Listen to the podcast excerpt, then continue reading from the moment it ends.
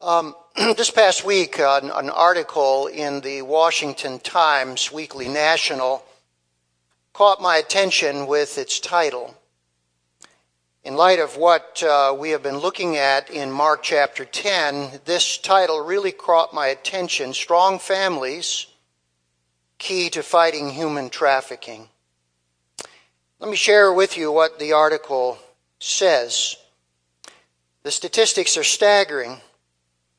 According to the Department of Justice, human trafficking has become the second fastest growing criminal industry in the country, with children accounting for roughly half of all victims. Estimates are that some 12.3 million adults and children around the world are in forced labor, bonded labor, or forced prostitution and 56% of these victims are women and girls. Over 300,000 children are said to be at risk of sexual exploitation each year in the United States. These are not just numbers or percentages, but a tragedy darkening the lives of millions of adults and children. What do you think an article like this would say the solution to this horrific worldwide tragedy is? Well, listen. Part of the solution is to restore the family with morality and protecting the family structure. There is no question that the family provides the core of stability in the lives of children. Simply put, children in strong families are the safest. If we want to protect children, then build strong families. If I were to ask us this morning, what is a strong family? I think all of us would understand that strong families are built on God's plan for marriage. Many years ago, I heard a statement that I never forgot. It's one of those things that just sticks in your mind. The statement was this The best thing that you can do for your children as a man is to love their mother. And when I heard that, I instinctively knew that it was true. Because the safest environment for every child is an environment where there is a strong marriage. Now, as we have come to Mark chapter 10, the Lord Jesus has been teaching us on God's plan for marriage. And in this episode, in the life of Jesus, he is confronted with the issue of divorce. And in the dialogue that takes place with the Pharisees, there are three questions that emerge. What about divorce? What about marriage? And what about divorce and remarriage? And in answering these questions, Jesus explains three separate laws. To the first question, he explains the law of Moses. To the second question, he explains uh, creation law. And to the third question, he explains his own law. Now, today, we will begin to look at this second question what about marriage?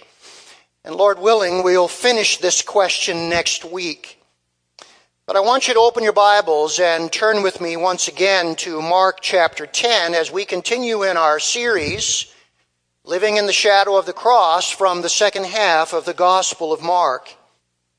And I want you to notice what Jesus says in verses 6 through 9. Let me read them for you as he moves now from what about divorce to what about marriage. And look what he says. But from the beginning of creation, God made them male and female.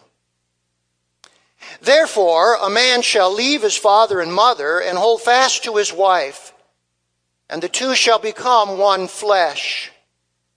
So they are no longer two, but one flesh. What therefore God has joined together, let not man separate. Let's pray for a moment.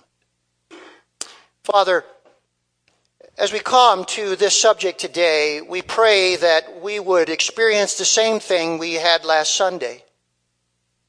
That we would see the truth as you designed it to be for our well being, our welfare, the stabilities of our marriage and our families, and the protection of society itself. But Lord, at the same time, we pray that there might be compassion, tender mercy, love, encouragement for those who struggle and who have experienced less than the ideal and wonder, how do I fit into this picture? And so today we pray that you will meet us where we are, that we will see your truth very clearly, and then know that Jesus came that he might help us in all the struggles of life. So guide us now for Jesus' wonderful sake. Amen. Now, with this question, what about marriage? Jesus gives to us two very, very clear answers. And the first answer that he gives is that creation reveals God's purpose for marriage. As you look at verse 6, Jesus says, But from the beginning of creation, God made them male and female. Did you notice what he does? He goes all the way back to creation to define what marriage is. Verse 6 is a quotation from Genesis 1:27. Let's turn back to the first chapter of Genesis. And let's look at the full verse that Jesus quotes just part of, okay? So turn back with me to Genesis 1:27. You know that we are in the midst of creation week and now we come to day 6 of creation week. And notice what Jesus says in verse 27. So God created man in his own image. In the image of God he created him. Male and female, he created them. Now, when I read this verse, you know what I see? I see a description. I see what God did. But Jesus says there is something deeper here in what God did. Jesus says this is descriptive. This is what God intended. Now we say, why is it possible that Jesus can do this? And the answer is, He's the creator, isn't He? John chapter 1 says that all things were made by Him, and without Him nothing was made that was made.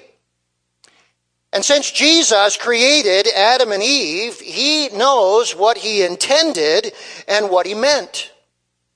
And so, what he intended and what he meant by creating one man and one woman is that marriage is to be a union of one man and one woman in an exclusive relationship. Now, this rules out some things, doesn't it? It rules out some things. Polygamy and group marriage are ruled out, aren't they?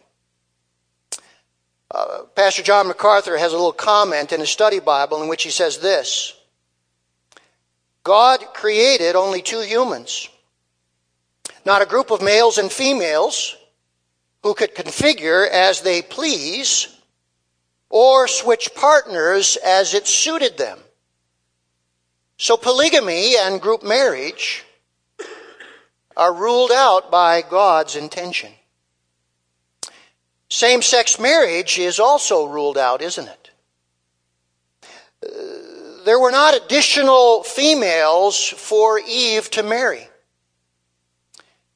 There were not other men for Adam to marry.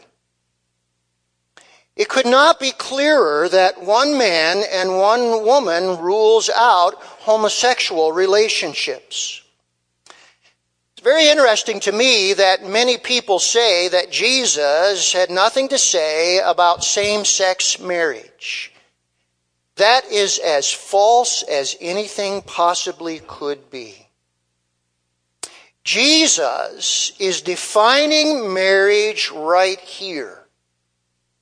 And he says it is one man, one woman, in an exclusive relationship, and nothing else qualifies for marriage.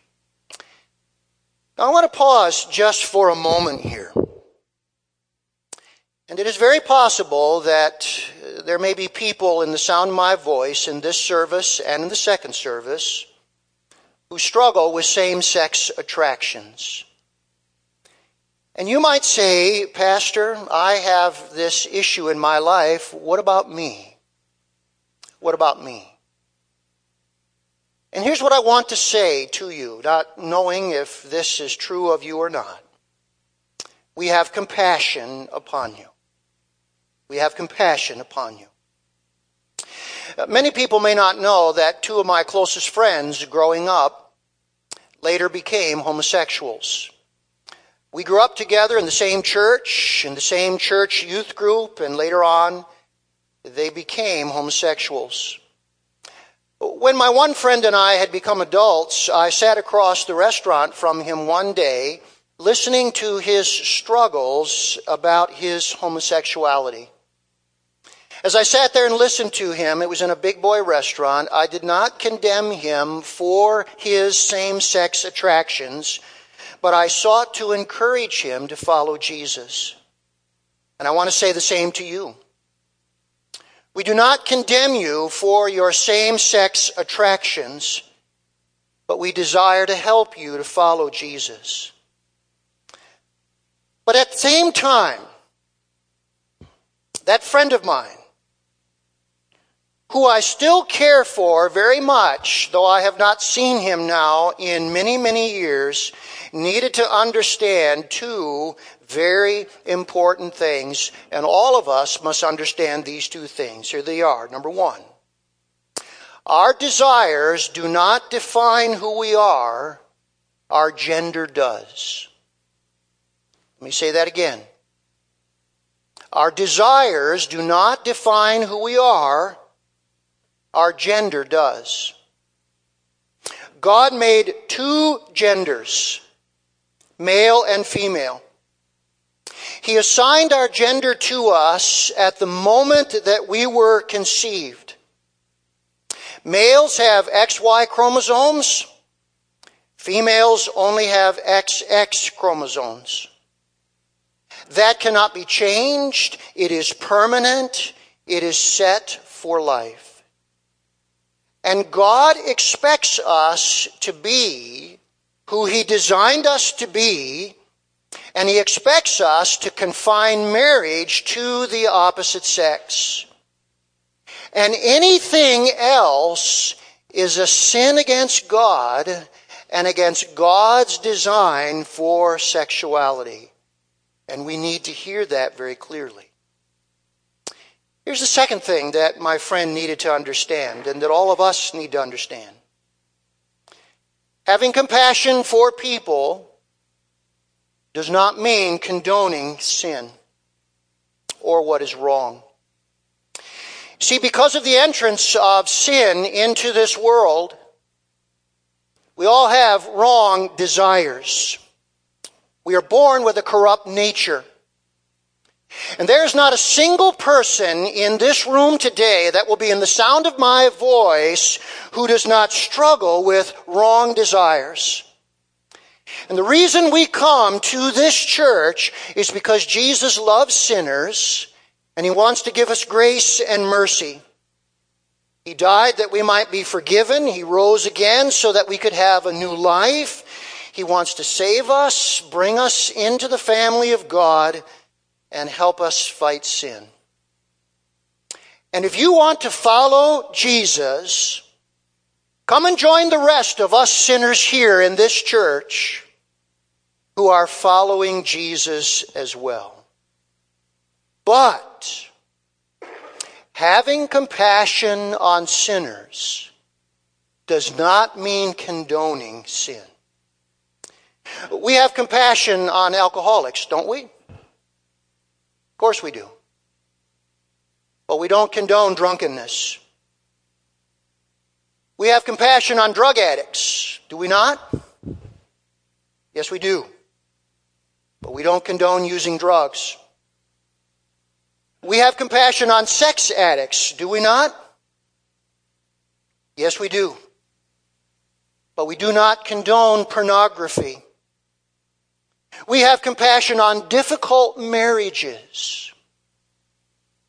But we don't condone adultery. And we have compassion on same sex attraction. But we do not condone homosexuality.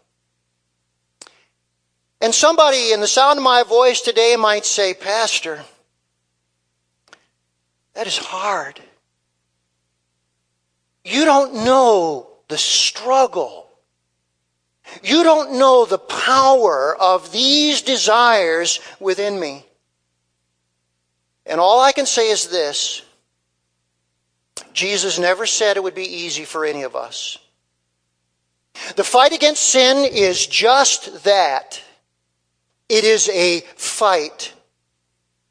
But Jesus came to conquer sin, and He can help us in the battle. And whatever wrong desires you struggle with, Jesus desires to help you with them. The Bible says when you become a Christian, greater is He that is in you than He that is in the world. And Jesus will now assist you in this fight against sin. Let me hasten to add one other thing. Jesus has also given us the church, the body of Christ. And the body of Christ is designed to help us in our battle against sin. All the people that are sitting around you today in this service and in the second service have been an enormous help to me in my own battle with the sins that I struggle against. And I can tell you this. If you want help with your struggles, and if you struggle with same sex attraction, there are many people in this fellowship who love you, care about you, and would love to come alongside of you to help you. And you need to know that.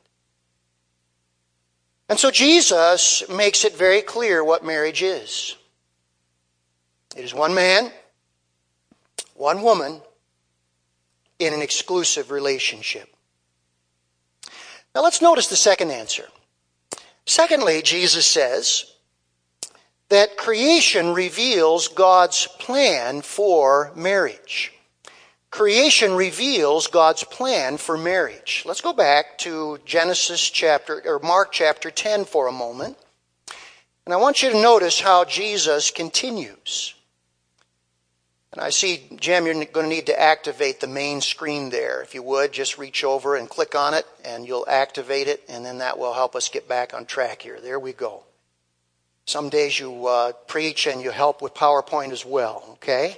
Um, I've learned that from experience. And so um, look with me at verses 7, 8, and 9. And notice what Jesus says. Therefore, a man shall leave his father and mother and hold fast to his wife, and the two shall become one flesh. So they are no, no longer two, but one flesh. What therefore God has joined together, let not man separate. Now I want you to notice what Jesus does. Having declared the purpose of marriage in creation law, Jesus now gives us God's plan for marriage. And what he does is he quotes for us another verse, this time in Genesis chapter 2, verse 24. And here's the verse in that passage. Therefore, a man shall leave his father and his mother and hold fast to his wife, and they shall become one flesh. Now, you know what this is? This is God's commentary in the book of Genesis on the first marriage in the Bible.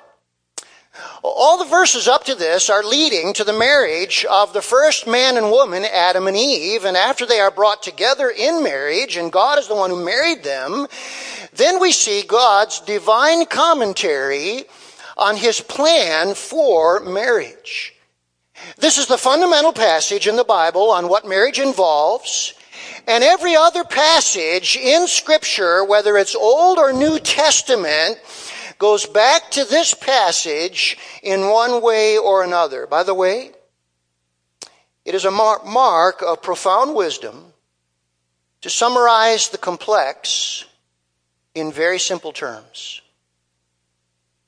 And perhaps the most complex human relationship that we have, the relationship of marriage, God in his profound wisdom summarizes in one simple verse. And so, what's involved in marriage? Marriage involves three things. Three fundamental things. It involves leaving. It involves cleaving. That's the old King James word. It involves becoming one flesh. Now, let's take a look just at the first one here today, all right? What does it mean when the Bible says when you get married, the first thing you do is you leave your father and your mother? Clearly, what's intended here is this marriage creates a new family unit that supersedes the previous family unit. What God is saying is that in marriage, the obligation of the husband and wife to each other now surpasses their former obligation. Their allegiance to their parents now becomes secondary, and their allegiance to one another becomes primary. Do you know that before somebody gets married, we have two primary relational duties? Number one, we have a duty to God. And number two, we have a duty to our parents. By the way, isn't it very interesting? The first four commands in the Ten Commandments all have to do with our duty to God. We use the three intersecting circles to represent Father, Son, and Holy Spirit, three persons in one nature. And the first four commandments have to do with our duty to God. But then you know the very next commandment, the fifth commandment, has to do with our duty to our parents. So before marriage, we have two primary relationships. By the way, let me just stop here for a moment. And notice what God has done. Next to our duty to honor God Himself, he has put our duty to honor our parents. Let me speak to some of the young people here today. This is so important to God that He has placed this in the Ten Commandments. And next to honoring the Lord Himself, God wants you to honor your parents. He wants you to respect them. He wants you to listen to them. And as long as you're living under their home, under their authority, He wants you to obey them. And if you will, God says, I will bless you with an abundant life and a long life. But if you fail to honor them, you are failing to honor me, and things will not go well for you. And so, for any young person who is here today, understand when we honor our parents, we are honoring God Himself. But here's what happens when we are married, our duty to our spouse surpasses our duty to our parents. And how do we know that? We know that by the command of creation because God says when you get married, you leave your father and your mother. So, you know what this is telling us? Marriage takes place when two people are mature enough to leave home and to start a family. That's when you are ready to be married. When you are mature enough to leave home and to start a family. By the way, here are three things that are a danger to do before you have that maturity. Number one, to have sex before you get married. That will complicate your ability to do what is called for here to leave. Number two, to have children before you get married. Because you're not ready to be able to raise those children in a stable family. And then number three, to get married too young when you're not mature enough to handle the responsibilities. See, marriage takes place when you are mature enough to leave your home and to start a new family. Now, one question that everybody needs to answer is this question Are you really ready for marriage? Notice what this says a wedding lasts a day, a marriage lasts a lifetime. And one of the things that is uh, fundamental for us to be ready for marriage is we are ready to leave. And you say, what's involved in leaving? And I believe every couple who is mature and ready to leave has to leave in three ways. You leave your home financially, you leave your home decisionally, and you leave your home relationally. Let's talk about these for just a moment. Financially. You are ready to get married when you can pay your, pay your own bills and maintain your own household. Remember the old statement? We're getting married on love. Remember the response? How many bills does love pay, right? Right? You see, marriage demands being independent, not dependent.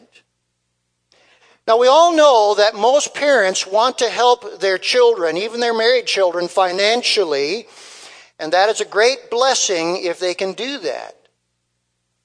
When my parents were still alive and we had old cars and they would break down and I would take them into the shop, invariably my dad would say, I- would like to help you with that bill. And I was grateful for that. But here's the issue. If you can't make it as a married couple without your parents' finances, then you are not ready for marriage.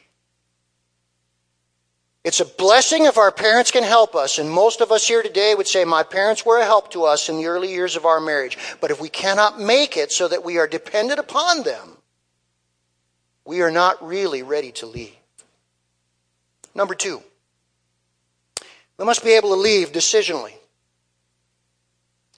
A couple is mature enough for marriage when they can discuss their own problems and make their own decisions. I'm currently counseling uh, a couple who I'm planning to marry um, in July in Jackson. And you know what I say to them? I say to them, there is a real sense in which you marry a family, not just a person. And I counsel every couple work hard to get along with your spouse's parents and family. And by the way, does it take hard work? Yes, it does.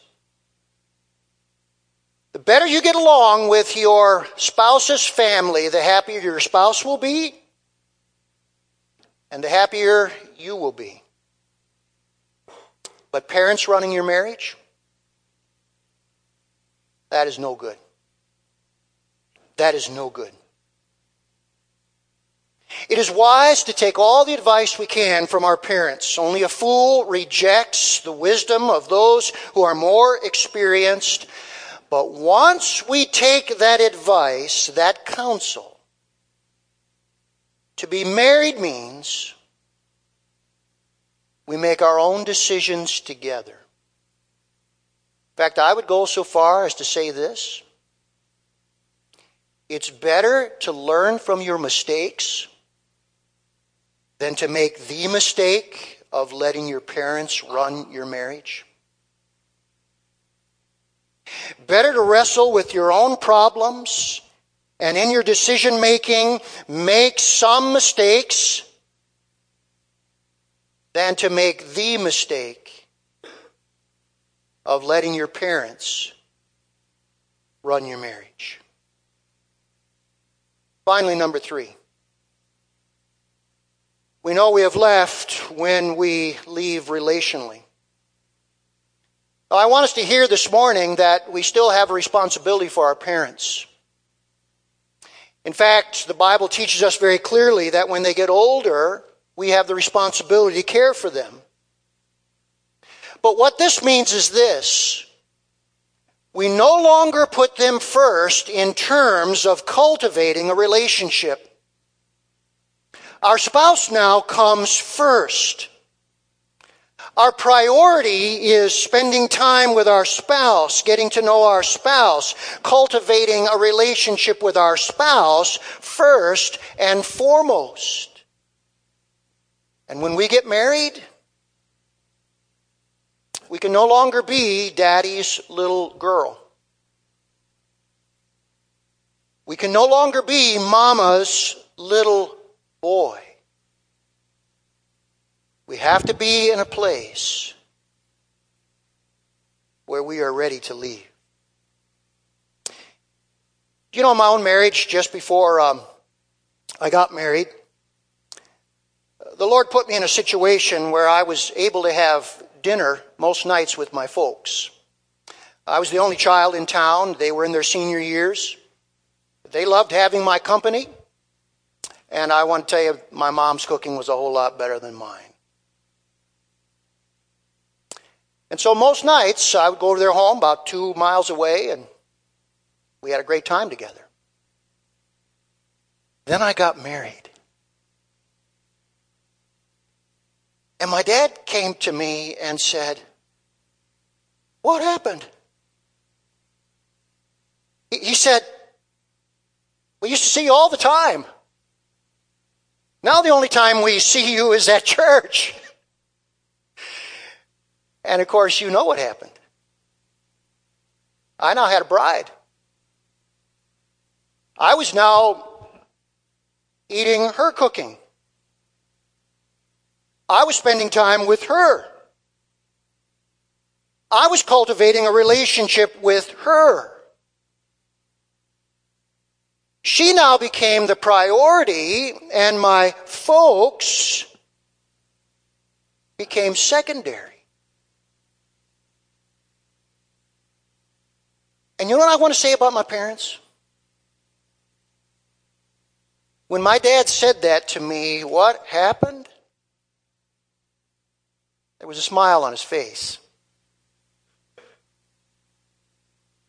He said it tongue in cheek. He knew what had happened. He, he was just struggling with letting me go. But outside of that one comment,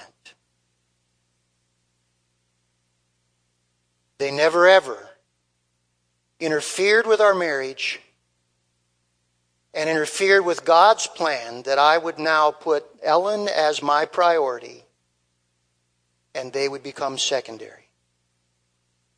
And I'm so, so grateful for that. You see, I had parents who encouraged me to leave. By the way, have you ever wondered why Adam and Eve were the only couple that had a perfect marriage? You ever wonder that? Here's the reason why. Adam could never compare Eve's cooking to his own mother's cooking.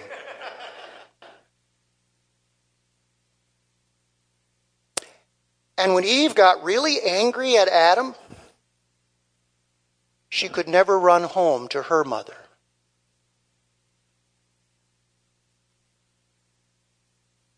There's a lot of wisdom in that joke, isn't it? There's a lot of wisdom in that joke. You see, we're only ready to marry when we're ready to leave. So here's what Jesus is saying to us God has very clearly revealed the purpose of marriage it's one man, one woman in an exclusive relationship. And then he has revealed the plan. And in his great wisdom, he has made it very simple. It's about leaving, it's about cleaving, and it's about becoming one flesh. And as we think about leaving, let's remember we're only ready to get married when we are ready to move from this to this. When we are ready to say, my duty to God comes first, my duty to my spouse comes second, and my duty to my parents then takes its place third. That's what leaving is all about. Let's take a moment, shall we? And bow our hearts together.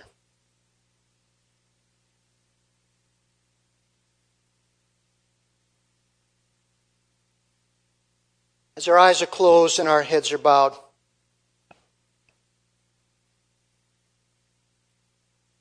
I don't know how God may be speaking to you today, but I know there is something here for every single one of us. And I would just speak to all of us. If you're here today and you would say, Pastor, I'm I'm struggling with same sex relationships, and there doesn't seem to be any room in marriage for me. What do I do? And Jesus loves you and cares for you. He can forgive you. The sin that you struggle with is different than the sin that others struggle with. But Jesus wants you to fight that sin. He wants you to be who He created you to be. And as you follow Him, life is not easy always, but it's meaningful as we walk with the Lord. Maybe you're here today and, and you would like to be married, but you find yourself in a situation where you remain single. And I would just say to you, God has grace for you as well. And from my own discovery, the worst life is not the single life, but the most difficult life is often being married to the wrong person. And God can do wonderful things in the life of a single that sometimes married folks can't do if that person will see that singleness as a gift from God. Maybe you're here today as a, as a parent and, and you have young people that are married and, and maybe you see ways in which you have interfered in their marriage or you have failed to allow them to become mature so that they can stand on their own two feet and have the kind of marriage and allegiance to one another that they ought to have. Maybe you might even be in that deplorable situation where you are in a tug of war with your child and your child's spouse is in the middle of that tug of war. If that's you, you need to deal with that. And you need to be the kind of in laws that are a blessing rather than a problem. Whatever the issue might be, God wants us today to understand His plan and know that Jesus came. That He might walk with us in the daily issues of life. And so, Lord, we thank you that you are such a good God, that you have made these things so clear. We're so thankful that you have brought salvation to us so that we can experience the, the fullness of your plan. And we do ask that you would bless all the marriages that are in this church, make them strong, make them healthy, make them God centered so that we might be a healthy church, that our community might be a healthy place, that our nation might be what you want it to be. We love you, Lord, today. It's in Jesus' name we pray.